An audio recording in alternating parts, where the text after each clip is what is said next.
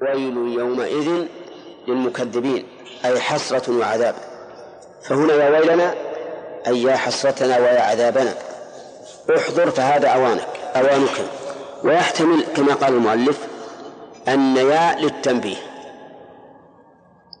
ولكن إذا قال قائل هل تأتي يا للتنبيه؟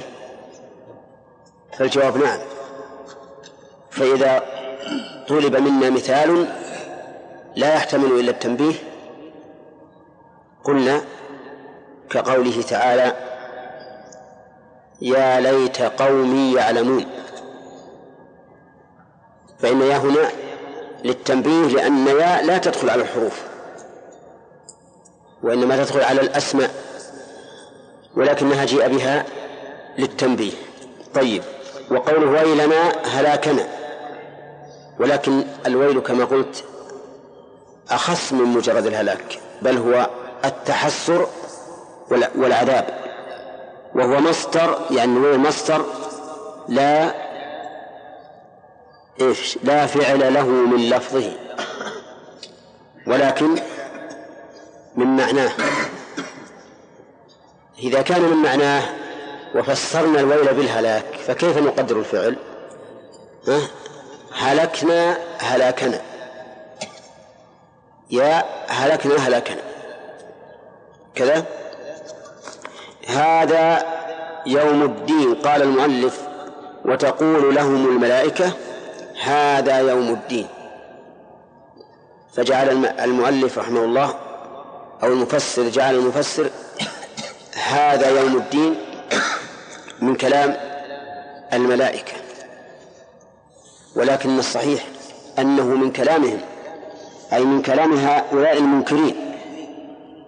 يعني أنهم في ذلك اليوم يقرون بيوم الدين ولكن لا ينفعهم الإقرار حينئذ فهم يقرون بهذا اليوم إذا شاهدوه يقول هذا يوم الدين. والمشار إليه الوقت الذي هم فيه ذلك اليوم الحاضر. والدين يعني الجزاء الدين يعني الجزاء. واعلم أن الدين يطلق على الجزاء ويطلق أحيانا على العمل. فقوله تعالى لكم دينكم ولي دين المراد به العمل. وقوله تعالى وما أدراك ما يوم الدين يوم لا تملك نفس لنفس شيئا المراد بالدين الجزاء. طيب فهنا وهنا هذا يوم الدين المراد به الجزاء. أي هذا يوم الجزاء. والدين كما يطلق على الجزاء يطلق على العمل كما قلت ومنه قولهم كما تدين تدان أي كما تعمل تجازى. قال هذا يوم الدين. هذا يوم الفصل. نعم أي الحساب والجزاء. هذا يوم الفصل بين الخلائق الذي كنتم به تكذبون. الجملة هذه يحتمل أن تكون من كلامهم ويحتمل أن تكون من كلام الملائكة. فإن كانت من كلامهم فالمعنى أن بعضهم يقول لبعض هذا يوم الفصل الذي كنتم به تكذبون. يقول بعضهم لبعض هذا توبيخا وتنديما وتقريعا. وإذا كان من كلام الملائكة فلا, فلا إشكال فيه. لأنهم يخاطبون قوما يكذبون به. وقول هذا يوم الفصل بعد هذا يوم الدين لأنه إذا أدين الناس وحوسبوا وجوزوا انفصلوا. انفصل بعضهم عن بعض. فريق في الجنة وفريق في السعير. قد يفصل بين المرء وأبيه وبين المرء وأمه وبين المرء وأقاربه هؤلاء إلى الجنة وهؤلاء إلى النار. فإذا سمي يوم الفصل لأنه يفصل فيه بين بين الخلائق فيصرف قوم إلى النار ويصرف قوم إلى الجنة. وسمي يوم الفصل أيضا لأنه يفصل بين الخلائق. بالحكم بينهم. بأخذ حق المظلوم من الظالم. كما يفصل القاضي في الدنيا بين المتخاصمين فيعطي المظلوم حقه من الظالم فسمي يوم الفصل لانفصال الناس بعضهم عن بعض فريق في الجنة وفريق في السعير وسمي يوم الفصل لأنه يفصل بين الخلائق بالحكم بينهم بالعدل. وقول الذي كنتم به تكذبون كنتم أي فيما مضى. أما الآن فيصدقون به لأنهم قالوا هذا يوم الدين. لكن فيما مضى يكذبون بهذا اليوم ويقولون كيف يمكن أن تبعث الخلائق بعد أن كانوا آه، عظاما وترابا. هذا يوم الفصل الذي كنتم به تكذبون. فإذا قال قائل ما الفائدة من قوله الذي كنتم به تكذبون؟ قلنا الفائدة من أجل زيادة التحسر على هؤلاء. لأنهم إذا قيل لهم الذي كنتم به تكذبون فسوف يتحسرون ويقولون يا ليتنا يا ليتنا لم نكذب.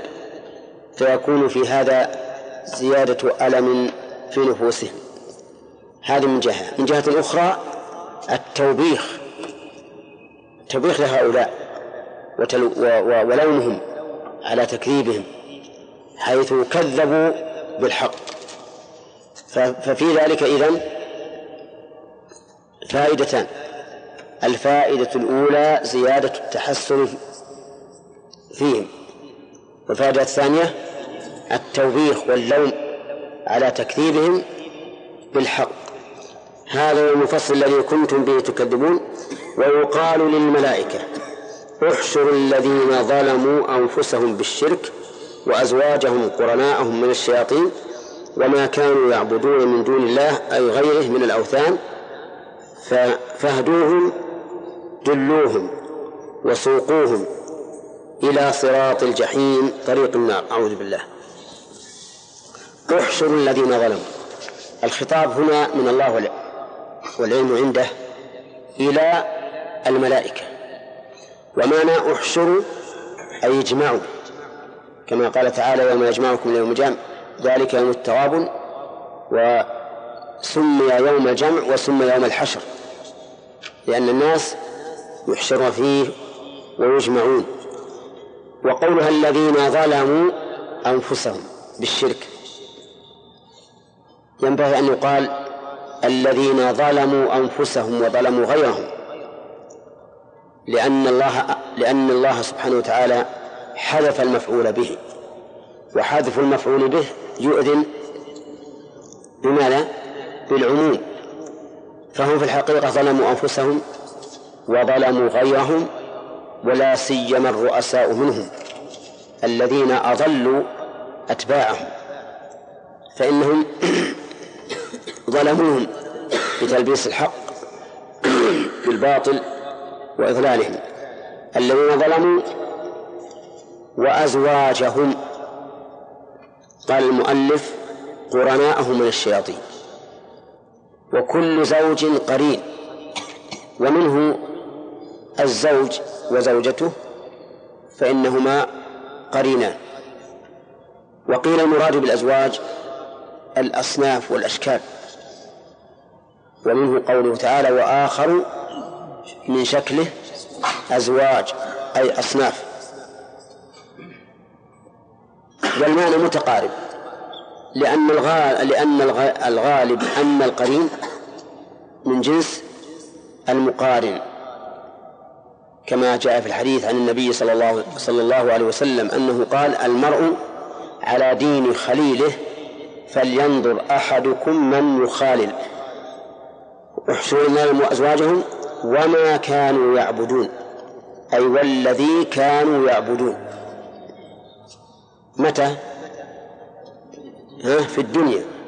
ولهذا أتى بالفعل الماضي كانوا يعبدون أي في الدنيا. وجملة كانوا يعبدون صلة الموصول والعائد محذوف وتقديره وما كانوا يعبدونه من دون الله. وقول المؤلف من الأوثان إذا قال قائل كيف تحشر الأوثان وهي جماد؟ ليس عليه حساب ولا عقاب. فالجواب أنها تحشر إلى النار وتلقى في النار إهانة لعابديها. أما هي فلا شعور لها لا تشعر بإهانة ولا كرامة ولكن عابديها هم الذين يشعرون بالإهانة إذا كانت معبوداتهم تلقى في النار. فتلقى هذه المعبودات في النار إهانة لعابديها وبيانا لكونها لا تنفعهم في أحوج ما يكونون إلى نفعها. وقوله وما كانوا يعبدون من دون الله هذه الآية عامة. وخصت بقوله تعالى إن الذين سبقت لهم منا الحسنى أولئك عنها مبعدون. لأننا لو أخذناها على عمومها لكان في الناس من يعبد الأنبياء وكان في الناس من يعبد الملائكة. فهل يحشر هؤلاء المعبودون مع هؤلاء العابدين؟ فالجواب لا. إنكم وما تعبدون من دون الله حسب جهنم أنتم لها واردون. ثم قال إن الذين سبقت لهم من منا الحسنى أولئك عنها مبعدون. وعلى هذا فالعموم هنا مخصص بقوله إن الذين سبقت لهم من الحسنى. وقيل إن العموم على باق على ما هو عليه لكنه عام أريد به الخاص. أريد به هؤلاء الذين أنكروا البعث. والذين أنكروا البعث لم يعبدوا الملائكة ولا الرسل. إنما كانوا يعبدون هبل واللات والعزى ومنات. وهبل واللات والعزى ومنات كلها في النار. وعلى كل حال سواء قلنا إن هذا عام أريد به الخاص أي الذين يخاطبون الرسول عليه الصلاة والسلام وينكرون البعث أو قلنا إنه عام مخصوص فإنه لا شك أن الذين يعبدون من دون الله وهم من أولياء الله لن لن يحشروا إلى النار ولن يدخلوها. وما كانوا يعبدون من دون الله فاهدوهم إلى صراط الجحيم. اهدوهم أي دلوهم. وهذه هداية الدلالة. و وهذا لا ينافي قوله تعالى يوم نحشر المتقين إلى الرحمن وفدا ونسوق المجرمين إلى جهنم وردا. فإن الذي يساق يهدى أيضا. أرأيت الرجل يسوق بعيرة ويهديها أو لا؟ ها؟ يهديها. هؤلاء يساقون وفي نفس الوقت يقال اذهبوا من هنا اذهبوا من هنا اذهبوا من هنا حتى يصلوا إلى النار.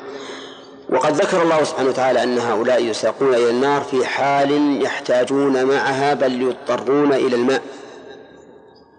ونسوق المجرمين إلى جهنم وردا عطاشا فإذا جاءوا لم يجدوا إلا النار المحرقة والعياذ بالله. وهذا يكون كالصفعة على وجوههم حيث جاءوا وهم يرجون أن يشربوا ولكنهم يفاجؤون بما يزيدهم لهبا وعطشا. وما كانوا يعبدون من دون الله فاهدوهم إلى صراط الجحيم. صراط بمعنى طريق والصراط نوعان صراط حسي وهو ما تمشي عليه الأقدام وصراط معنوي وهو ما تمشي عليه القلوب. فمن استقام في الصراط المعنوي على دين الله استقام في الصراط الحسي يوم القيامة حتى يصل إلى الجنة. ومن كان غير مستقيم في الدنيا على شريعة الله لم يكن مستقيما في الآخرة على طريق الجنة ولكن على طريق النار. هنا اهدوهم إلى صراط الجحيم. الصراط هنا حسي أو معنوي؟ حسي. والكفر معنوي. طيب. إلى صراط الجحيم. وقول الجحيم قال النار. فالجحيم إذن من أسماء من أسماء النار. وأسماء النار في القرآن كثيرة متعددة. وقد يكون من من الخير أن نطلب من أحدكم من يحصيها لنا من من القرآن. ها؟ مستعد؟ إلى متى؟ إلى غد؟ غد الثلاثة الثلاثة. ها؟ إلى يوم الأربعاء. طيب. ثم قال وقفوهم إنهم مسؤولون. قفوهم يعني أوقفوهم. من وقف يقف وقف يقف. والأمر قف. وقف تستعمل لازمة ومتعدية. فإذا قلت وقف فلان مشى فلان فوقف. هذا لازم؟ أو متعدي؟ لازم. وإذا قلت وقفت القول. ها؟ أو وقفت زيدا عند المكان الفلاني. فهذا متعدي. قفوهم لا شك أنه متعدي. ووجهه أنه نصب المفعول به الهاء. والواو في قفوهم فاعل. ونسأل الأخ ياسر كم عدد الحروف في قفوه في قفوهم؟ عدد حروف الفعل. حرفان. وعددها في الماضي. وعددها في المضارع. ثلاثة. وش تقولون؟ لا مو صحيح. في المضارع حرفان. لأن ي... لأن أحرف المضارعة لا تحسب من من بنية الفعل. أليس كذلك؟ إذا الفعل حرفان يقف. كذا؟ ولهذا يقال إذا أردت أن تصوغ فعل الأمر فأت بفعله مضارعا مجزوما ثم احذف حرف المضارعة. وهذه تفيد طالب العلم. إذا أردت أن تصوغ فعل الأمر فأتي بالفعل المضارع مجزوما واحذف منه حرف المضارعة. فمثل إذا أردت أن تأتي بفعل الأمر من خاف. ها؟ خف ولا خف. خف.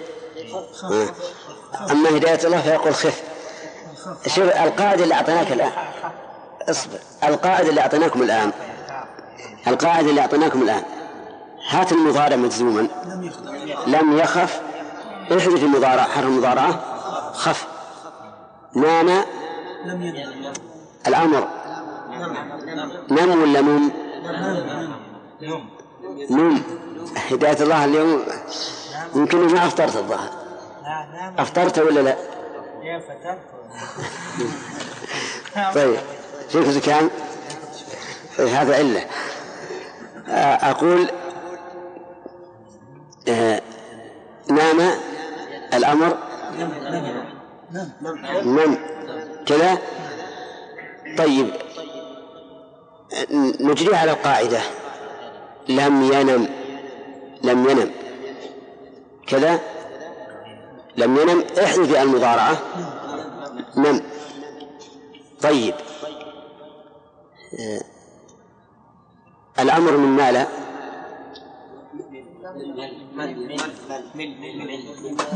من؟ طيب آه، ما شاء الله لا حول ولا قوة إلا بالله. الأمر من مال من؟ طيب الدليل. طبق هذه القاعدة لم يمل؟ احذف المضارعة. مل. صح؟ طيب. فهمنا القاعدة الآن وهي قاعدة تيسر لك لأن أحيانا الإنسان يستنكر كيف نم فعل أمر تقول نم. ولما تقول نم. خف. ولما تقول خف. خف الله. الجواب لأن لأن الأمر مقتطع من المضارع. ف ف ف ووجه ذلك أنك تأتي بالمضارع مجزوما ثم تحذف حرف المضارعة. طيب. الأمر من خشية. إيه؟ إخش. لا. ها؟ اخشى طيب. هات الأمر المضارع مجزوما. لم يخشى لم يخشى لم يخشى إذن لا بد أن نقول إخش. اخشى لماذا؟ لأنه لا يمكن أن تبدأ بالسكون. ما هو بالمضارع إذا حذفنا المضارعة. وش بقي عندنا؟ بقي خاء ساكنة. والشين مفتوحة الخاء الساكنة لا يمكن أن تنطق بها أبدا. لا إذا وجدت كلمة أولها ساكن فلا بد أن تأتي بهمزة الوصل. لا بد أن تأتي بالهمزة. فتقول إخشى. نعم. طيب وفعل الأمر من رمى؟ ارمي. لأن المضارع لم يرمي أوله ساكن لا بد أن يؤتى بالهمزة. والله أعلم. نعم. بالنسبة للكسر والفتح لما نقول أرمي؟ ها؟ همزة الوصل هذه. أي نعم. لأن هذه لغة العرب. أن همزة الوصل إذا ابتدأ بها تكون ساكنة. آه مكسورة. نعم. لا أعطي من أعطى يعطي رباعي الهمزة هذه ما هي همزة الوصل؟ همزة قطع. نعم.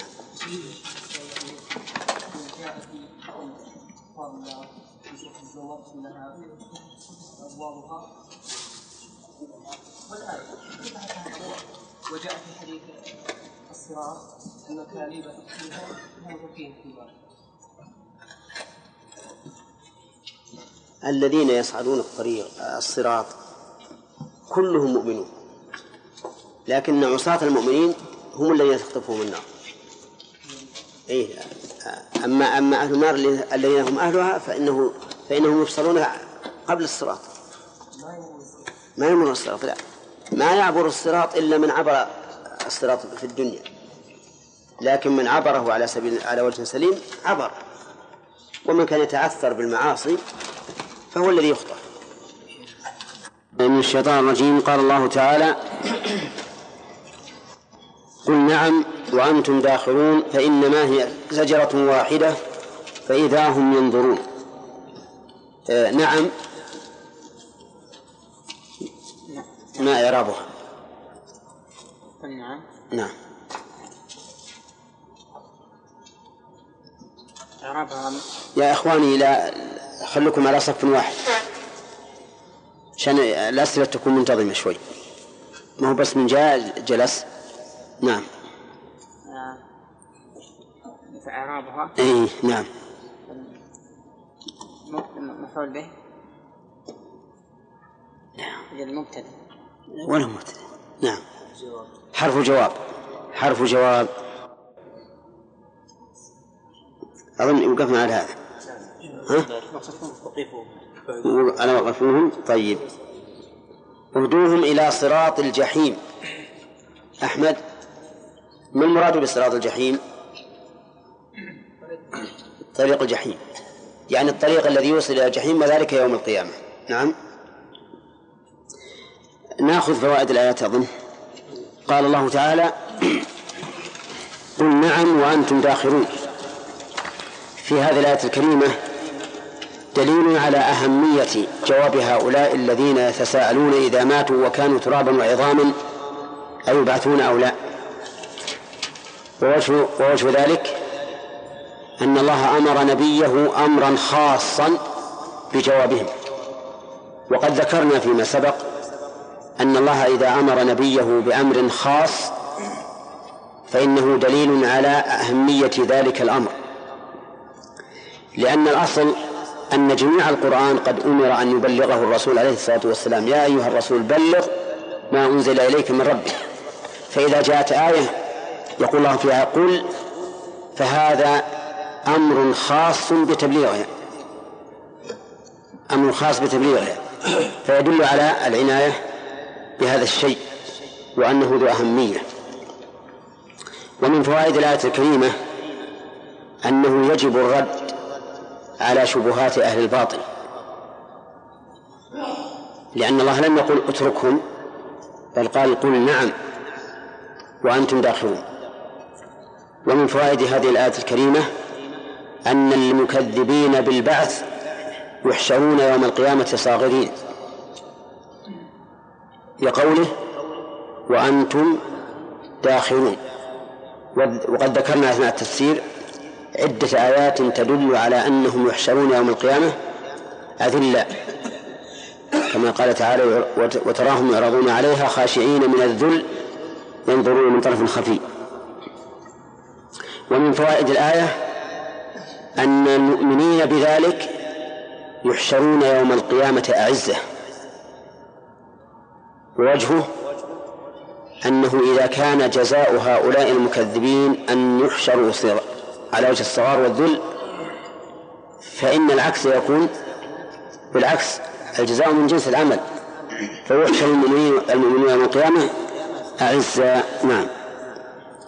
ثم قال تعالى فإنما هي زجرة واحدة إلى آخر الآيات. يستفاد من هذه الآيات أولا بيان قدرة الله عز وجل حيث تخرج الخلائق كلها بزجرة واحدة.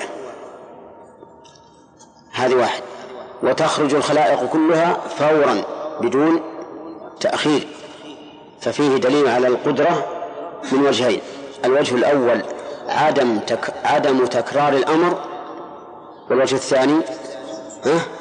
سرعة الائتمار والامتثال لأمر الله عز وجل.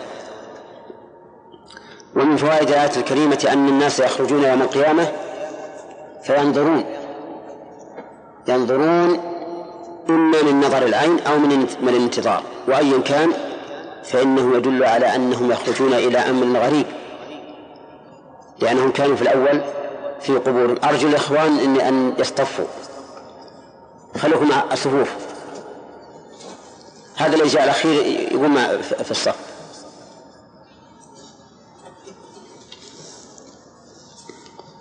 نعم. آه، يدل على أنهم يخرجون إلى أمر لم يكونوا يألفونه لأنهم كانوا بالأول في قبورهم.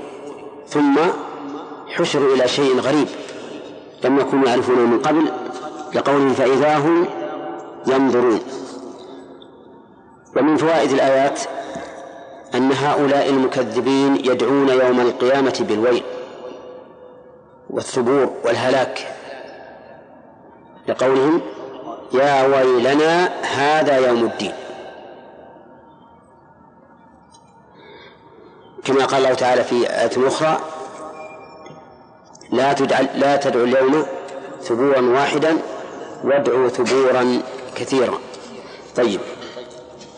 ومن فوائد الآيات تحقق هذا القول وأنه أمر واقع كالحاضر. لقولهم لقوله تعالى وقالوا يا ويلنا فعبر عن المستقبل بالماضي لتحقق وقوعه ومن فوائد الآيات أن أن الناس يحشرون يوم القيامة فيجازون على أعمالهم. يؤخذ من قوله هذا يوم الدين. وتكون هذه النتيجة للخلائق أن يحشروا يوم القيامة وأن يجازوا على أعمالهم وأن يكون هذا الجزاء نهائيا ليس وراءه عمل ولا دونه أجل. لقوله هذا يوم الدين.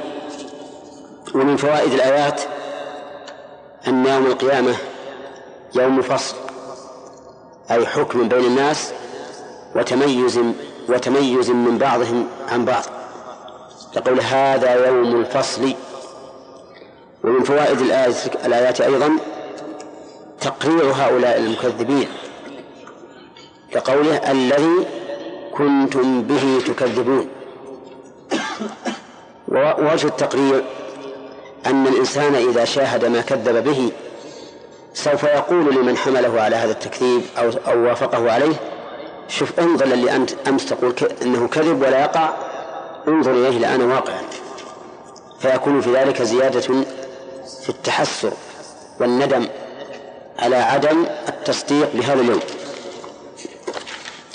ومن فوائد الآية الكريمة أن الناس يوم القيامة يميز بعضهم من بعض ويجمع بعض الأصناف والأشكال والنظراء إلى بعض. لقوله احشروا الذين ظلموا وأزواجهم. وهذا من الفصل الذي الذي ذكر الله في قوله هذا يوم الفصل. ومن فوائد الآية الكريمة أن هؤلاء المكذبين لا ينفعهم اجتماعهم وحشر بعضهم إلى بعض. كذا يا عباد الله. لقوله تعالى في آية أخرى ولن ينفعكم اليوم إذ ظلمتم أنكم في العذاب مشتركون. في الدنيا إذا شاركك أحد في العذاب نفعك. إما بأن يتحمل عنك جزءا من هذا العذاب وإما أن تتسلى به لأن وقوع المصائب على غيرك تسليك وتساعدك على تحمل هذه المصيبة والصبر عليها. كما قالت آه، الخنسة في أخيها صخر وما يبكون مثل أخي ولكن يسلي النفس عنه بالتأسي. طيب يرحمك الله. قال الله تعالى نعم ومن فوائد الآية الكريمة إهانة هؤلاء المشركين بحشر أصنامهم إلى النار. وجه ذلك أن إهانة المعبود إهانة للعابد. وأنا أضرب لكم مثلا لو أن سيدا تحته رقة أو رجلا تحته عائلة أهين هذا الرجل الذي تحته العائلة أو الرجل الذي تحته الأرقة فإن ذلك إهانة للعائلة وللأرقة لأنهم يقولون هذا كبيرنا وعظيمنا الذي نعظمه فإذا أهين فهو إهانة لنا وإن لم يكن إهانة حسية لكنها إهانة نفسية معنوية. فتهان هذه الأصنام إهانة لعابديها. ومن فوائد الآية الكريمة جواز ذكر العموم وإن دخل فيه من ليس فيه إذا بين في موضع آخر. ويتفرع على هذا أنه لا يشترط في البيان مقارنته للمبين لأن البيان الذي يمتنع لأن الذي يمتنع في البيان هو تأخيره عن وقت الحاجة. فإذا بين في وقت الحاجة زال هذا المحذور. وهذا قد بين في آيات كثيرة من القرآن بأن المؤمنين لا يدخلون النار. إن الذين سبقت لهم من الحسنى أولئك عنها مبعدون. وكل الآيات التي في في وعد المؤمنين والمتقين تمنع من دخول هؤلاء في النار وإن كانوا يعبدون من دون الله. ومن فوائد الآية الكريمة أن هؤلاء المكذبين المشركين يحشرون إلى طريق جهنم. كما أنهم في الدنيا اختاروا طريق أهل النار فإنهم في الآخرة يجازون بمثل ذلك. فيدلون إلى طريق الجحيم ويصدون عن طريق أهل النعيم. ثم قال عز وجل وقفوهم. هذا درس الجديد ها؟ بحث. إيش البحث؟ ها؟ أي هو طلب تأجيلها إلى إلى إلى, الخميس الآخر. طيب. يقول وقفوهم إنهم مسؤولون. قال احبسوهم عند الصراط. الأمر من الله عز وجل والخطاب للملائكة فيما يظهر. لأن الملائكة هي التي تدبر الخلائق بأمر الله. فيقال للملائكة قفوا هؤلاء المكذبين المشركين بالله. قفوهم يعني وقفوهم أي احبسوهم. إنهم مسؤولون عن جميع أقوالهم وأفعالهم. وكلمة إنهم مسؤولون إما أن تكون كما قال المؤلف عامة يعني إنهم مسؤولون عن أقوالهم وأعمالهم وشركهم وانحرافهم وعن كل أحوالهم أو إنها مبينة بقوله ما لكم لا تناصرون. فيكون المسؤول عنه شيئا واحدا وهي أنهم يوقفون ويسألون هذا السؤال توبيخا وتقريعا كما قال المؤلف ويقال لهم توبيخا ما لكم لا تناصرون لا ينصر بعضكم بعضا. فالآية في الحقيقة محتملة. محتملة لمعنيين المعنى الأول إنكم مسؤولون عن أي شيء عن كل الأحوال والأعمال. أو إنكم مسؤولون هذا السؤال وهو ما لكم لا تناصرون. وأي كان ففي الآية توبيخ وتهكم بهم حيث يقال لهم ما لكم لا تناصرون اليوم كنتم في الدنيا تتناصرون. والذي ينصر هم العابدون ينصرون هذه الأصنام. كما مر علينا كما مر علينا في آخر سورة ياسين. لا يستطيعون نصرهم وهم لهم جند محضرون فالعابدون ينتصرون للآلهة. كما قال أبو سفيان قبل أن يسلم في غزوة أحد. قال أعلو هبل. يفتخر به وينتصر له. فيقال يوم القيامة ما لكم لا تناصرون. يعني أي شيء لكم يمنعكم من التناصر والجواب واضح. يفيده قوله بل هم اليوم مستسلمون منقادون أذلة. وهذا هذه الجملة المصدرة ببل تفيد الانتقال من من أسلوب إلى آخر. يعني أنهم لا يتناصرون لأنهم اليوم مستسلمون هم وأصنامهم أذلة صاغرون. قال المؤلف رحمه الله ما لكم لا تناصرون لا ينصر بعضكم بعضا كحالكم في الدنيا بل هم اليوم مستسلمون. الاستفهام في قول ما لكم لا تناصرون المراد به التوبيخ والتهكم. يعني أين نصر بعضكم بعضا الذي كان في الدنيا؟ أفلا تتناصرون اليوم؟ والجواب لا لا يمكن أن يتناصروا لأنهم أذلاء مستسلمون بل هم اليوم مستسلمون أي منقادون لحكم الله فيهم جزاء ولحكم الله تعالى فيهم قدرا. وأقبل بعضهم على بعض يتساءلون يعني أقبل بعضهم اتجه بعضهم إلى بعض وجملة يتساءلون حال من من الفاعل والمجرور. الفاعل في في بعضهم والمجرور في على بعض. أقبلوا يتساءلون يسأل بعضهم بعضا تلاوما وتخاصما. فصاروا بعد أن كانوا في الدنيا على وفاق وأخلاء صاروا في الآخرة أعداء. الأخلاء يومئذ بعضهم لبعض عدو إلا المتقين. يتساءلون يسأل بعضهم بعضا على وجه التوبيخ والإنكار. يقول يتخاصمون قالوا أي الأتباع منهم للمتبعين. إنكم كنتم تأتوننا عن اليمين عن الجهة التي كنا نأمنكم فيها آه، نأمنكم منها. لحلفكم أنكم على الحق. فصدقناكم واتبعناكم المعنى أنكم أضللتمونا. صار بعضهم يسأل بعضا الأتباع يسألون المتبوعين التابعين المتبوعين والمتبوعون يسألون الأتباع. وكل يسأل بعض بعضا لأنهم وقعوا في حيرة.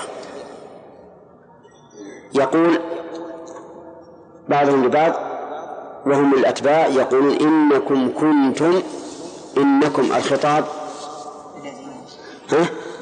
للذين اتبعوا للمتبوعين كنتم يعني في الدنيا. تأتوننا يعني في خطابكم لنا ودعوتكم إيانا عن اليمين عن المجاوزة. يعني تأتوننا إتيانا صادرا عن اليمين. فما المراد باليمين؟ قيل إن المراد باليمين الحلف. لقوله تعالى ولا تجعل الله عرضة لأيمانكم جمع يمين. فمعنى عن اليمين؟ عن الحلف.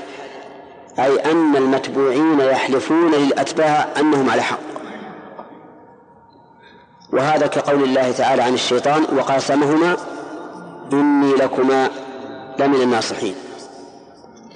وقيل إن المراد باليمين الخير من اليمن. وهو التفاؤل يعني أنكم تعدوننا خيرا وتقولون اتبعونا فإنه فإنكم إن اتبعتمونا نلتم العزة والغلبة فتعدوننا بالخير وأنتم كاذبون علينا. وقيل المراد باليمين القوة كما في قوله تعالى فأقبل وأقبل عليهم أو فأقبل عليهم ضربا باليمين. فأقبل عليهم ضربا باليمين أي بالقوة وقيل باليد اليمنى على كل حال ها؟ ها؟ فراغ عليهم ضربا باليمين. فراغ عليهم ضربا باليمين أحسن. طيب إذن باليمين فيها ثلاث أقوال. القول الأول الحلف الثاني الخير الثالث القوة. والحقيقة أن كل هذه الوجوه واقعة من المتبوعين فهم يقسمون لأتباع أنهم على حق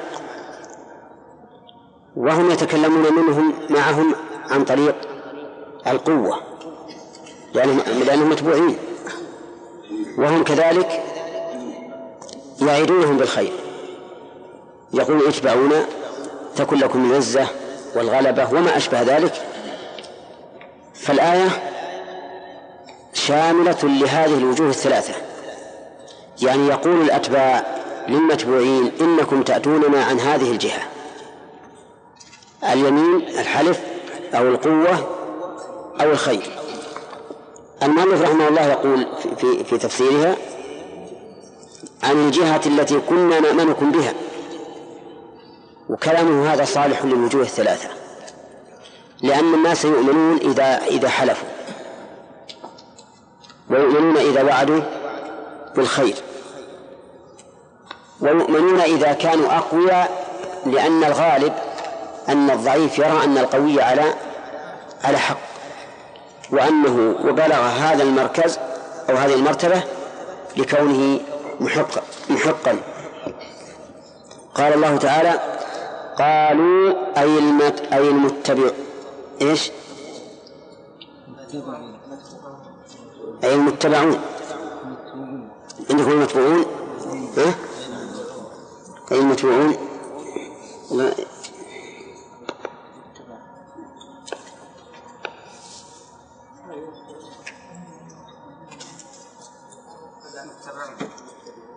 يعني على كل حال المتبوعون أوضح.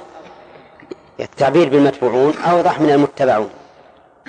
لأن المتبعون قد يقرأه الإنسان المتبعون. يعني الأتباع. والواقع أن الذي قال هم المتبوعون. قالوا بل لم قالوا أي المتبوعون لهم بل لم تكونوا مؤمنين وإنما يصدق الإضلال منا أن لو كنتم مؤمنين. فرجعتم عن الإيمان إلينا. يعني قالوا أي المتبوعون لهؤلاء الأتباع. بل الإضراب هنا لإبطال ما ادعوا في قولهم إنكم كنتم تأتوننا على اليمين. يعني بل لم نأتكم عن اليمين. ولكنكم لم تكونوا مؤمنين. ولو كنتم مؤمنين لصدق عليكم لصدق قولكم إنا أضللناكم. أما أنكم غير مؤمنين من الأصل فالجناية منا عليكم ولا منكم على أنفسكم. ها؟ أو ما فهمتم المعنى؟ قال المتبوعون بل لم تكونوا مؤمنين لأنهم هم ادعوا أي الأتباع ادعوا أن هؤلاء المتبوعين هم الذين أضلوهم أضلوهم بالقوة أو بوعد الخير أو باليمين أو ما أشبه ذلك. فقال لهم المتبوعون بل يعني لا حقيقة لما, لما قلتم لأن بل للإبطال لم تكونوا مؤمنين أصلا حتى نضلكم. والإضلال إنما يصدق لو ورد على مؤمن فأضله من, من, من أضله. أما لو كان غير مؤمن من الأصل فالجناية منه على نفسه وليست الجناية من غيره عليه. ولهذا يقول المؤلف رحمه الله يقول بل لم تكونوا مؤمنين وإنما يصدق الإضلال منا. متى؟ أن لو كنتم مؤمنين فرجعتم عن الإيمان إلينا. تبرع المتبوعون الآن من إيش؟ من الأتباع. وجعلوا اللوم على من؟ على أتباع أنفسهم. قالوا لا تل... مثل... مثل كما يقول الشيطان. وقال الشيطان لما قضي الأمر إن الله وعدكم وعد الحق ووعدتكم فأخلفتكم وما كان لي عليكم من سلطان إلا أن دعوتكم فاستجبتم لي فلا تلوموني ولوموا أنفسكم. نعوذ بالله من الشيطان الرجيم. هؤلاء المتبوعون يقولون كما قال الشيطان. يقولون إنكم للأتباع أنتم الذين أضللتم أنفسكم. أما نحن فلم نضلكم. لأننا لم نخاطب قوما مؤمنين فأضللناهم بعد إيمانهم. إنما نخاطب قوما انقادوا إلى إلى الكفر باختيارهم فاللوم عليهم لأنفسهم. أما نحن فلا. وهذا مبين لقوله تعالى إذ تبرأ الذين اتبعوا من الذين اتبعوا ورأوا العذاب وتقطعت بهم الأسباب. نعم. إيش؟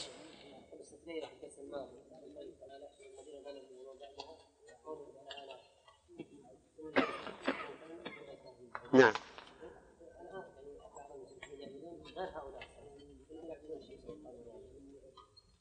تحشر الشمس. تحشر مع يوم القيامة مع عابديه وتلقى في النار. يعني نفس القمر والشمس كذلك وكل ما يعبد من دون الله. ما يستثنى من ذلك إلا من سبقت له الحسنى فقط. نعم.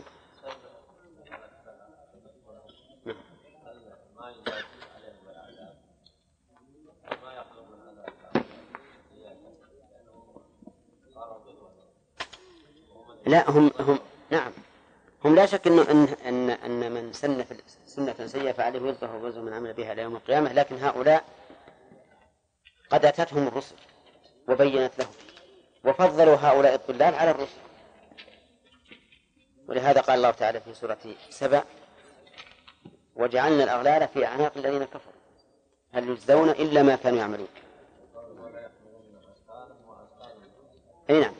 هذا والله أعلم فيما إذا لم يكن دعوة الرسل أما مع دعوة الرسل فهؤلاء جناح عندهم الرسل تأتي بالآيات التي لا يقدر عليها البشر ويبينون لهم الحق ثم يقولون لا لا نقبل.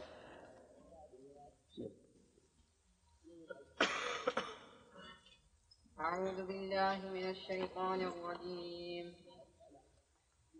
وأقبل بعضهم على بعض يتساءلون. قالوا إنكم كنتم تأتوننا عن اليمين. قالوا بل لم تكونوا مؤمنين. وما كان لنا اقرب شوية. أنت. ترى كونكم صوب أحسن عشان توزيع الأسئلة. نعم. وما كان لنا عليكم عليكم من سلطان. بل كنتم قوما طاغين. فحق علينا فحق علينا قول ربنا إنا لذائقون فأغويناكم إنا كنا غاوين فإنهم يومئذ في العذاب مشتركون إنا كذلك نفعل بالمجرمين إنهم كانوا إذا قيل لهم لا إله إلا الله إذا قيل لهم لا إله إلا الله يستكبرون ويقولون إنا لتاركو آلهتنا أئنا لتاركو ويقولون. ويقولون إنا لتاركو آلهتنا لشاعر مجنون بل جاء بالحق وصدق المرسلين. بس. الحمد لله رب العالمين. أعوذ بالله من الشيطان الرجيم. قال الله تعالى وقفوهم إنهم مسؤولون ما لكم لا تناصرون. قوله تعالى قفوهم ما معناه أي أوقفوهم أوقفوهم. أي احبسوهم. واقفين على الصراط. نعم. الجملة في قوله إنهم مسؤولون شاك محلها مما قبلها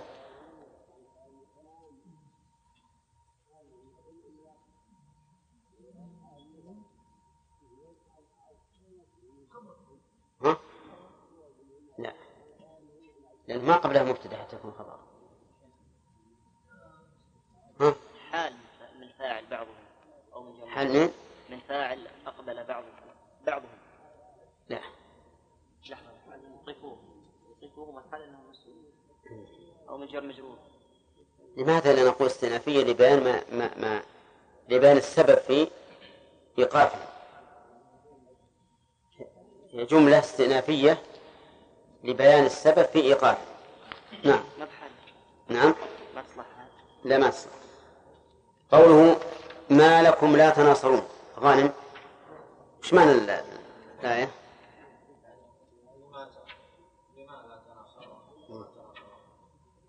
والاستفهام هنا؟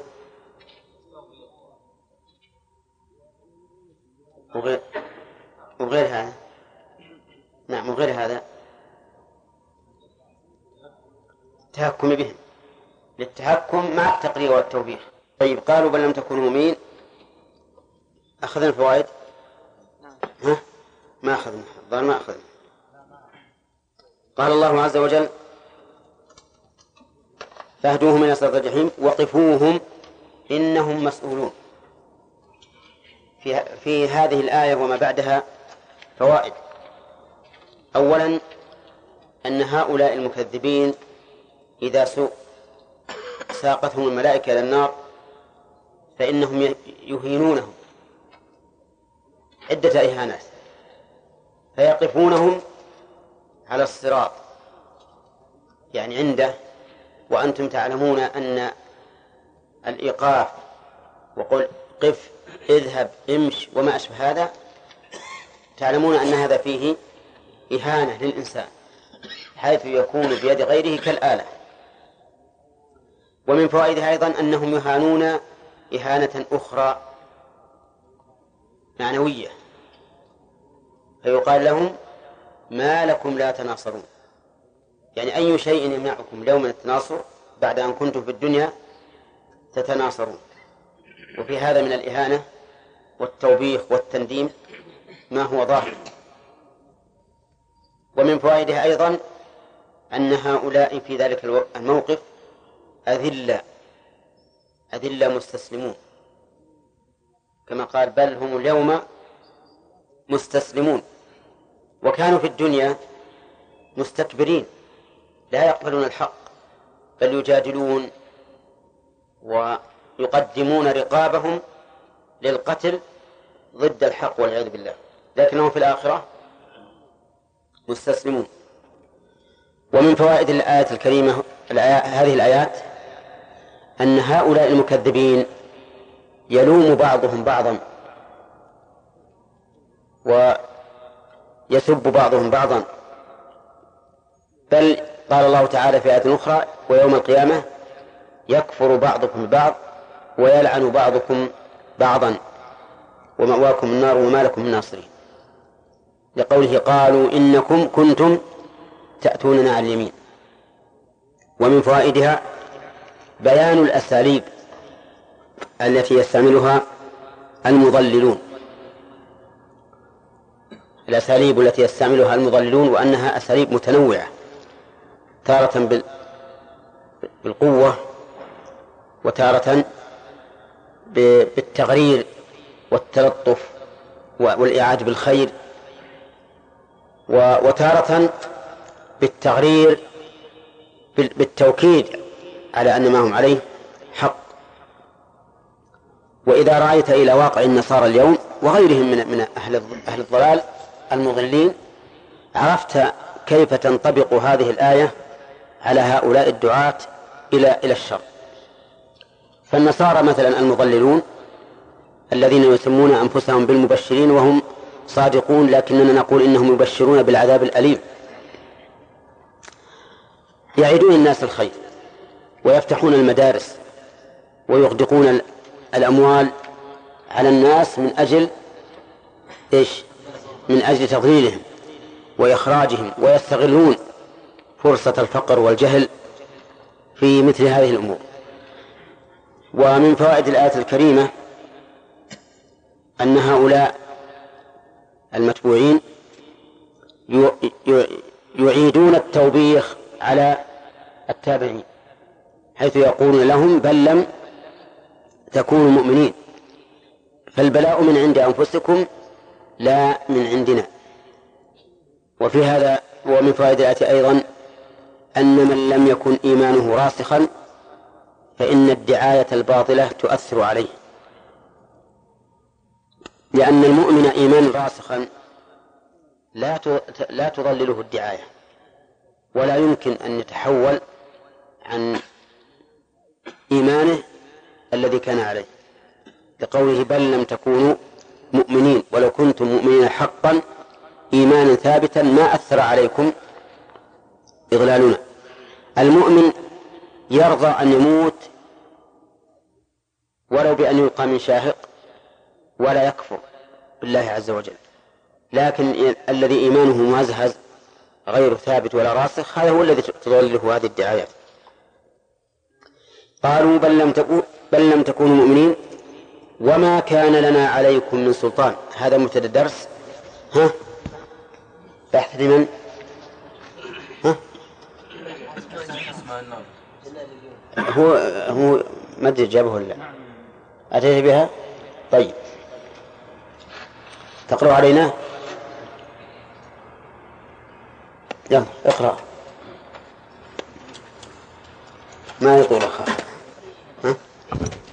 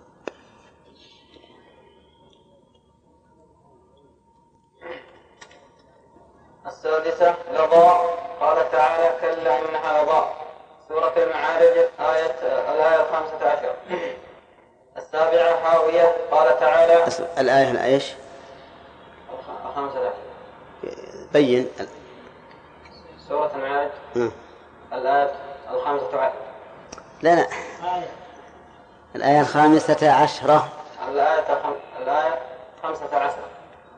لا الخامسة عشرة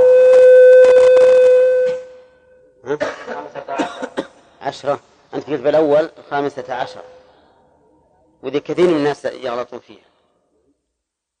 يؤنث الجزء الجزئين كل- كلاهما نعم. الخامسة عشرة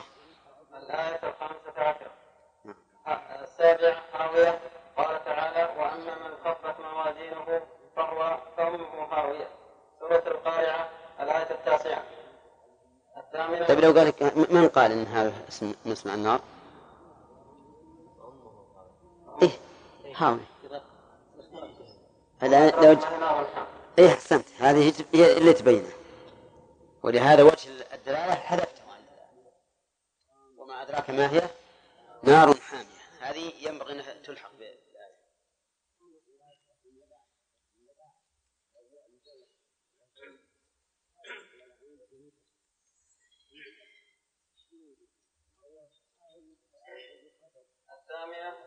قال تعالى سأصليه سقر سورة المدثر الآية السادسة والعشرين. التاسعة الحميم قال تعالى إذ الأغلال في أعناقهم والسلاسل يسحبون في الحميم ثم في النار يسجرون. سورة غافر آية 72 طيب هل هذا زين اسماء النار؟ ها؟ أثبت أن في حميم هي الحمام الماء الحار لأن قال ثم في النار. يصير تقدير الآية على هذا. يسجرون في النار ثم في النار يسجرون يسحبون في النار سدى؟ ثم في النار يسجرون. الظاهر أن الحميم هذه إنها ما تكون من أسماء, من أسماء النار.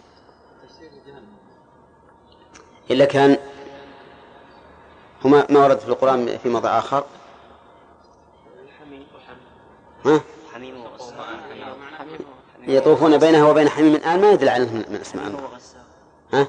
هذا فليذوقوا حميم وغساق. ما يدرى ما ها؟ أي. ما هي بس ما هي بصريح. ثم ثم صبوا فوق رأسي من عذاب الحميم. أي. هذا هذا يقرب من عذاب النار؟ إيه هذه أقرب من ه- هذه أقرب. وهي فيها والله بنفس منها شيء. المصحف يدل على أنها الماء. وش إلا إلا. لكن من عذاب الحميم من عذاب النار. بس إنه في نفس منها شيء والله. هذه لو حطت عليها علامة استفهام حتى نتأملها نشوف. نعم. حط عليها علامة استفهام. تعرف علامة استفهام؟ نعم. ترى؟ كم عددت الآن؟ لا واجد اسمع. خلاص لا لا, لا تدورون. الآن هذه آه، ناخذها توزع. وفيها أسماء غير هذه أسماء كثيرة. ها؟ فيها أسماء مو باسم واحد. كثير. في أسماء. حاق الصاخة طامة لا هذه اسم يوم القيامة. يوم القيامة. طيب.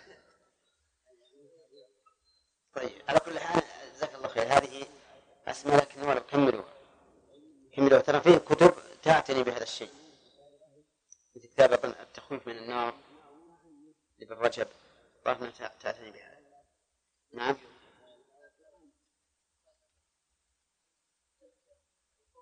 نعم.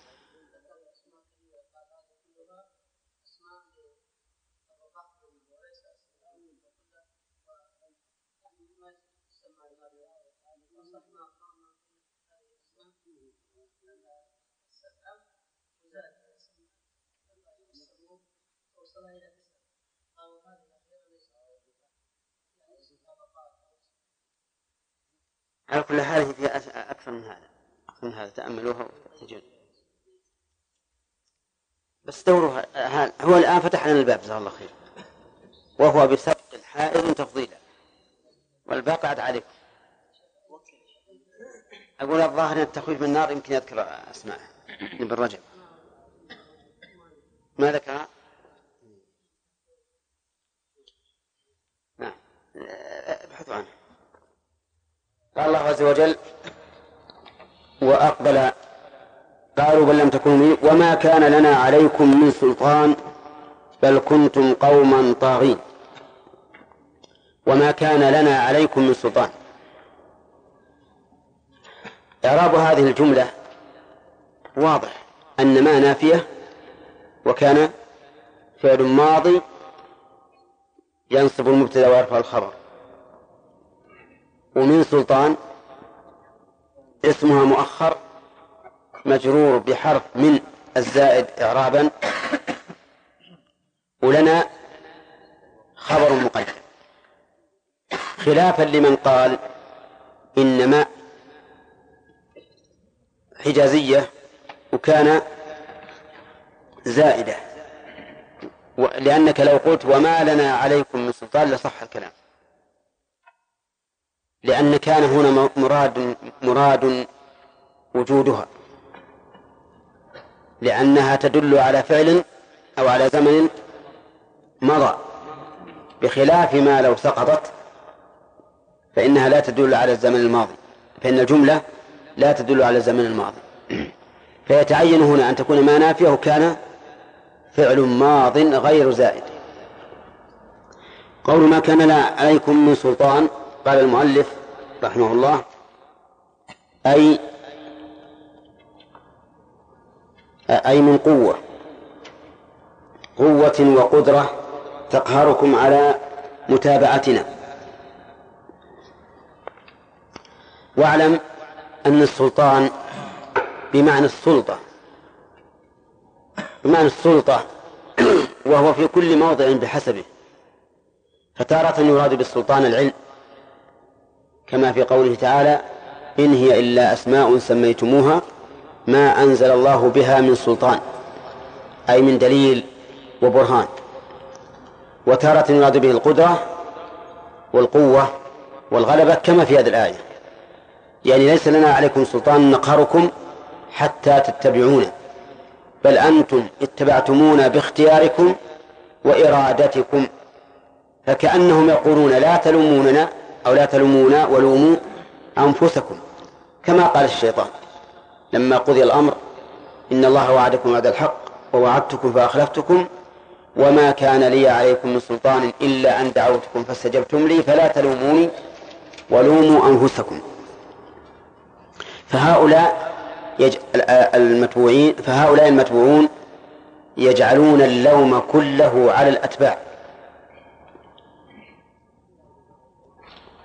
ونحن إذا نظرنا إلى الواقع وجدنا أن اللوم يكون على الأتباع وعلى المتبوعين. أما المتبوعون فإنهم زينوا لهم أعمالهم ودعوهم واستضعفوهم واستبلهوهم حتى أملوهم إلى الباطل. وأما الأتباع فإنهم لم لم يجبروا على ذلك ولم يسخروا عليه بل هم الذين تبعوا هذا باختيارهم. فكان فكان على كل واحد من اللوم ما يتناسب وفعله. بل كنتم قوما طاغين ضالين مثلنا. بل هذه للإضراب الانتقالي. لا لإبطال ما سبق بل الانتقال من شيء إلى آخر. فكرروا عليهم الآن. قالوا بالأول بل لم تكونوا مؤمنين. وقالوا بالثاني بل كنتم قوما طاغين والطاغي هو الذي تجاوز حده. كما قال الله تعالى إنا لما طغى الماء حملناكم في الجارية. يعني لما تجاوز حده. فهم يصفونهم بأنهم طاغون أي مجاوزون لحدهم الذي ينبغي أن يكون عليه وهو اتباع الرسل لا اتباع هؤلاء المضلين. وقول المؤلف ضالين فيه نظر. لأن الطغيان أمر زائد على الضلال. فالصواب أن الطغيان بمعنى إيش؟ المتجاوزون. المتجاوزون للحد الذي ينبغي أن يكون عليه من اتباع الرسل. فحق وجب علينا جميعا قول ربنا. حق علينا أي ثبت ووجب وصار حقا ليس فيه ظلم ولا باطل. قول ربنا يعني أن كل من خرج عن طاعة الله وكذب بآياته فهو في النار. و وقوله قول ربنا بالع... نعم قول ربنا بالعذاب. أي قوله لأملأن جهنم من الجنة والناس أجمعين. هذا على ما قال المؤلف هو المراد بقولهم قول ربنا. وكأنه يشير إلى قوله إلى قوله تعالى وتمت كلمة ربك لأملأن جهنم من الجنة والناس أجمعين ولكن الظاهر أن المراد بقول الله المشار إليه هو قوله لإبليس لمن تبعك منهم لأملأن جهنم منكم أجمعين. لأن الآية التي أشار إليها المؤلف فيها بيان أن الله سبحانه وتعالى قدر بحكمته أن يملأ النار من الكافرين لكن ليس فيه الخطاب. الموجه للشيطان وأتباعه. لمن تبعك منهم لأملأن جهنم منكم أجمعين فإن هذا هو الذي فيه الوعيد المباشر لمن اتبع الشيطان. فتفسير قوله هنا بالآية الثانية أولى من تفسيره بما قال المؤلف. ثم قال إنا لذائقون إنا جميعا لذائقون العذاب. بذلك القول وش بعده؟ ونشأ الليل. ونشأ عنه قولهم فأغويناكم المعلل بقوله إنا كنا غاوين. نعم. المعلل بقوله بقولهم طيب نمر عليه الآن يقول نعم. فحق علينا قول ربنا. علينا الضمير يعود على الاتباع والمتبوعين. إنا لذائقون أيضا الضمير يعود على الأتباع والمتبوعين. كأنهم يقولون إننا لم نخلص أنفسنا فكيف نخلصكم؟ ثم قال فأغويناكم يعني جعلناكم من أهل الغي بصدكم عن طريق الرشد. إنا كنا غاوين. هذا تعليل لقوله فأغويناكم.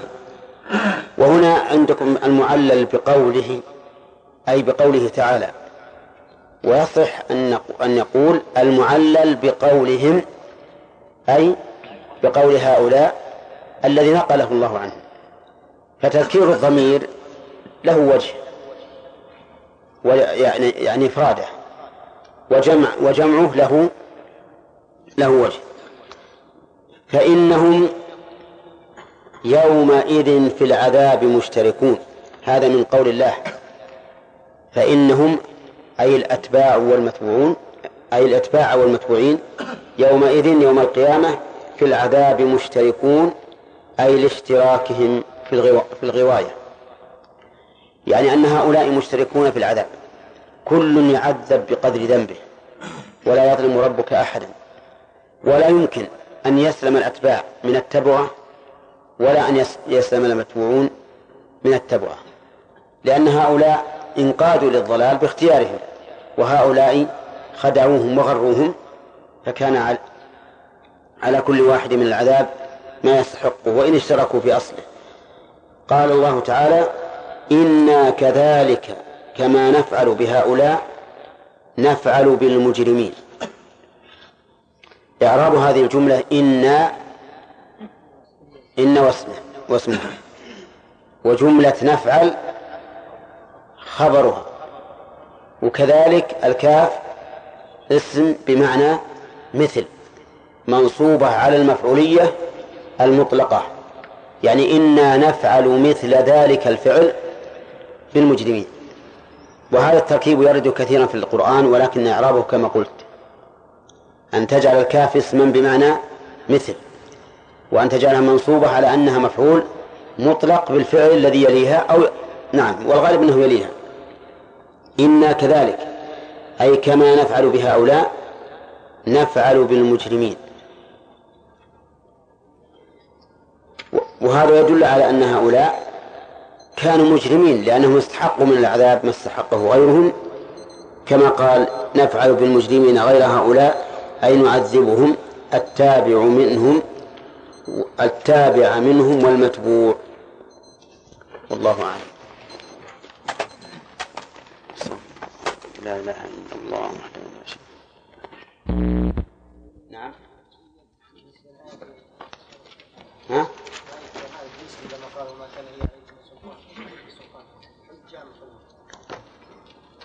لا قوة.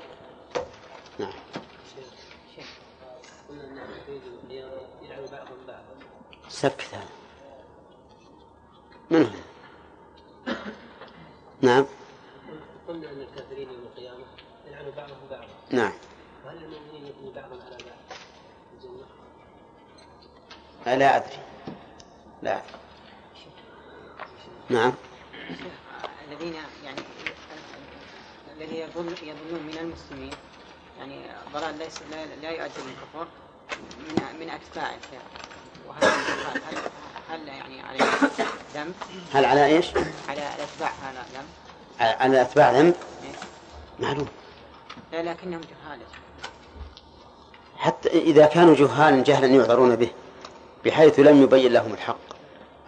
فأمرهم إلى الله ما ما نعلم.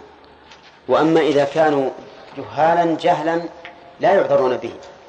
بأن قيل لهم الحق في كذا ولكن قالوا نتبع ما كان عليه آباؤنا وعلماؤنا. فهم غير معذورين. نعم. دائما تكرر إن هؤلاء المكذبين؟ هؤلاء إن هؤلاء المكذبين تكرر دائما. هؤلاء وش فائدة؟ يعني لا لا. لأن السياق يكون خاص بقوم معينين. هذا السبب. نعم. نعم. نعم.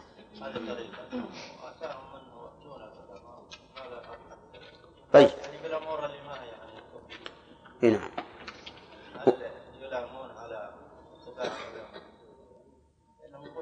على كل حال هم هم يتبعون من يثقون به. لكن في مسألة ال- الكفر مثل لو جاء مثل ولنفرض هذا في الرافضة مثلا. الذين يسبون أبا بكر وعمر وسائر الصحابة إلا نفرا قليلا. إذا قيل لهم كيف تسبون أبا بكر وعمر؟ كيف تسبون الصحابة إلا نفرا قليلا؟ ليس لهم حجة أن يقول تبعنا مشايخنا وعلماءنا. لأن هذا واضح الضلال فيه واضح. أما ما لم يكن الضلال فيه واضح فقد يعذر. أي أقول ما لم يكن الضلال فيه واضحا فقد يعذر الإنسان. لأنه يقول هذا قدر استطاعتي وأرى أن هذا أصوب. لكن مع ذلك نقول يجب عليك أن تتحرى. إذا جاءك من يقول هذا هو الصواب فأن تناقشه بما تستطيع إن كنت ما تستطيع وإلا تح- تحيله على على الشيخ الذي تبعته. نعم. نقول آه، هل هل نقول إن الطاغين والمجرمين افقه من المعتزلة لأنهم أثبتوا القول بذلك. سبحانه وتعالى في قوله حق علينا قول ربنا. هذه تأتي إن شاء الله بالفوائد. تأتي بالفوائد نعم. شيخ في الدرس الماضي قوله وأقبل بعضهم على بعض يتساءلون أعرب يتساءلون حال من فاعل بعضهم ومن جر مجرور على بعض. كيف كيف يكون حال من من من الجر مجرور؟ من المشهور من المجرور؟ إيه. كيف يكون تقدير تقدير يعني أنهم هؤلاء وهؤلاء. كل يسأل الآخر. نعم. الفرق بين وصناديق غالبين إيه. الفرق بينها أنها أوصاف متعددة. أوصاف متعددة. تقول مثلا لهذا الرجل إنه كاذب إذا كان يتحدث بكذب. وعاصي لأن الكذب معصية. وفاسق لأن الكذب يؤدي إلى الفسق. أوصاف متعددة. يعني يصح أن يوصف الواحد بعدة أوصاف. أليس كذلك؟ إي نعم. نعم متعلقة بحال طيب نقول قوله تعالى وما كان لنا عليكم من سلطان. ما المراد بالسلطان؟ لأن قوة وقدرة على نصره على إيش؟ على إضلالكم. على إضلالكم نعم. قوله تعالى بل كنتم قوما طاغين. خالد ما الذي نصب طاغين؟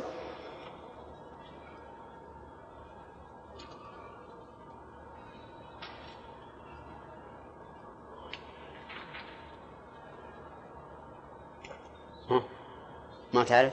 عبد الرحمن بن شيخ صفة لقوم. صفة لقوما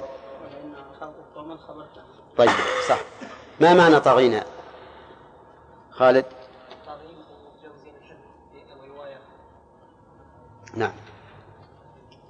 قوله تعالى فحق علينا قول ربنا. ما المراد بهذا القول يا عيسى؟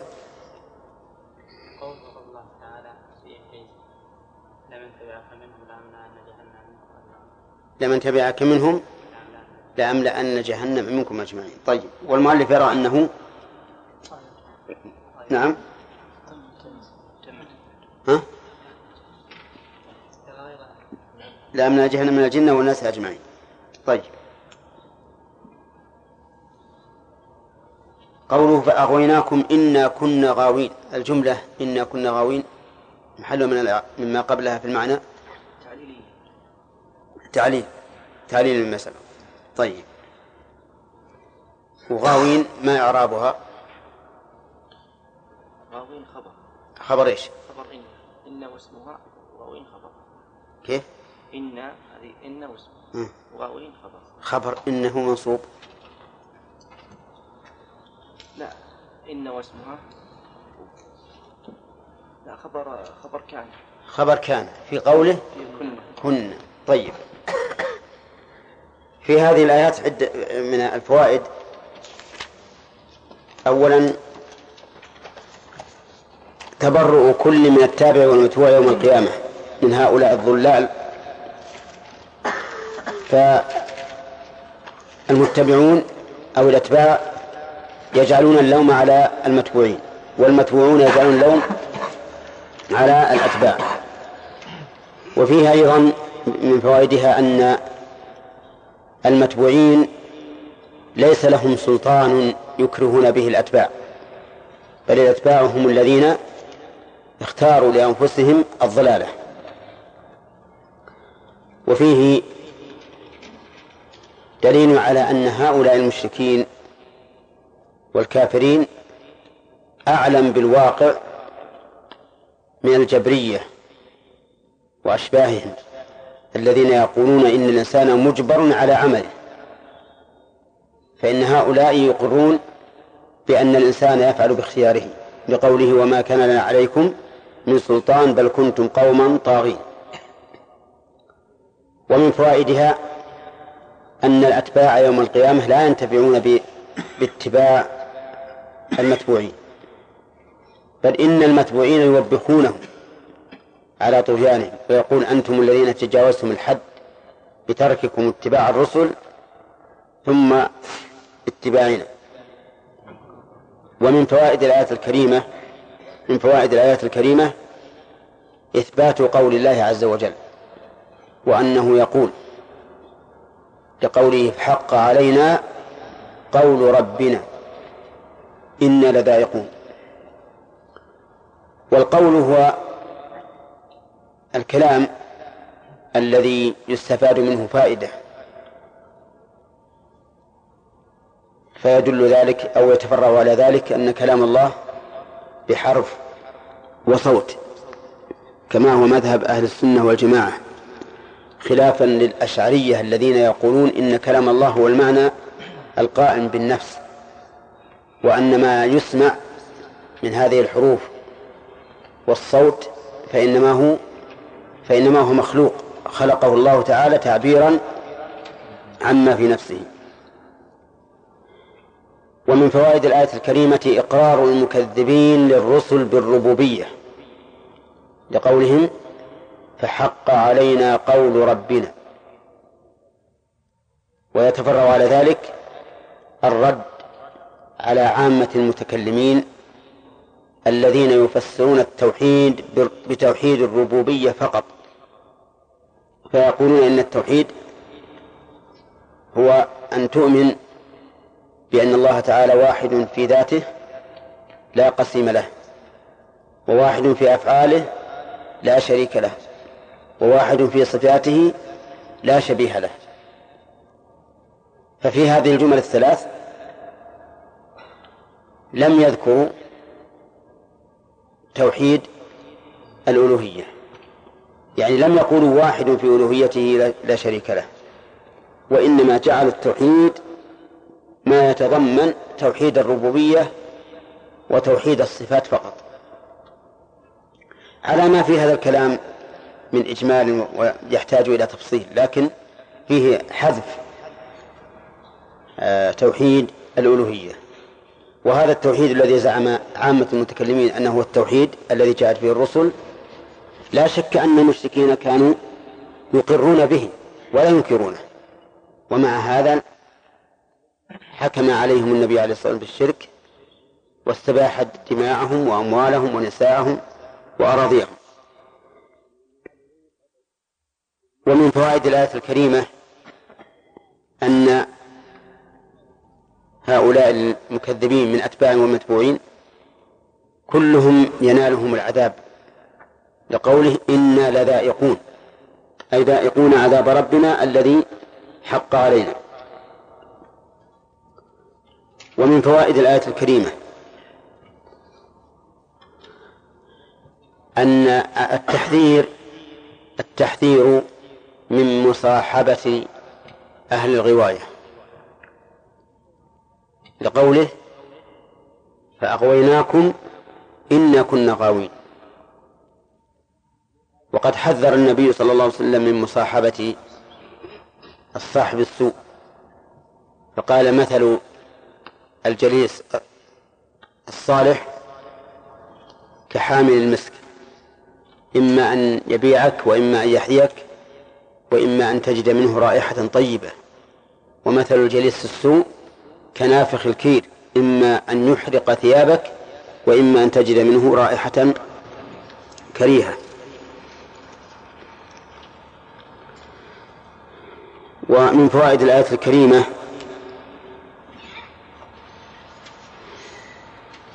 إطلاق الشيء على سببه.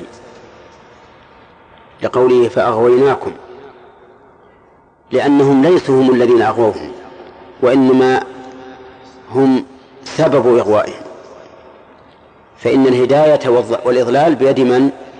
بيد الله عز وجل لكن هؤلاء كانوا سببا لغواية هؤلاء فأضافوا الفعل إليهم في قولهم فأغويناكم إنا كنا غاوين قال الله عز وجل في بدء الدرس الجديد فإنهم فإنهم يومئذ يوم القيامة في العذاب مشتركون.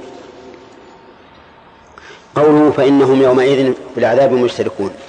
إن واسمها في إنهم ومشتركون خبرها.